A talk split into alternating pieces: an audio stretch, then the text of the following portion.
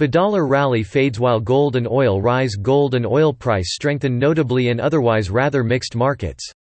U.S. stocks reversed initial losses overnight and closed higher. Asian markets also follow and are trading up slightly. In the currency markets, Canadian dollar is currently the strongest one for today, thanks to oil price. Sterling and yen are the weakest ones. For the week, though, dollar remains the strongest, followed by Swiss franc. New Zealand, Australian dollar and sterling are the worst performing ones. Technically, dollar Z2 X80 X99's rally attempt couldn't Z2 X80 X99T sustain so far. Range trading in EUR, USD, AUD, USD, USD, CHF and USD, CAD would likely stay in established range before weekly close. USD, JPY is probably one exception as it recovered after drawing support form 4-hour 5-5 EMA.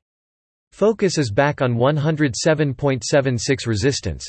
Break will reaffirm the case that corrective fall from 111.71 has completed and bring further rise to 109.38. Advertisement in Asia, currently, Nikkei is up 0.63%. Hong Kong Shi is up 0.56%. China Shanghai SSE is up 0.32%. Singapore Straits Times is up 0.34%.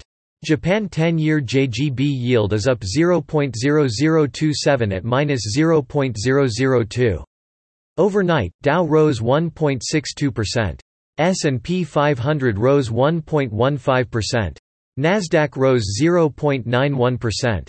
10-year yield dropped minus 0.030 to 0.619. Gold finished triangle consolidation, ready to resume uptrend. Gold Z2 X80 X99's break of 1723.36 resistance overnight suggests that triangle consolidation from 1747.75 might have finally finished.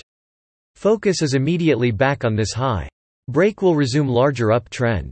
61.8% projection of 1160.17 to 1703.28 from 1451.16 at 1786.80 will be an important hurdle to overcome. Sustained break there could prompt upside acceleration for the medium term. Meanwhile, break of 1711.14 minor support will dampen the bullish case and bring more range trading first.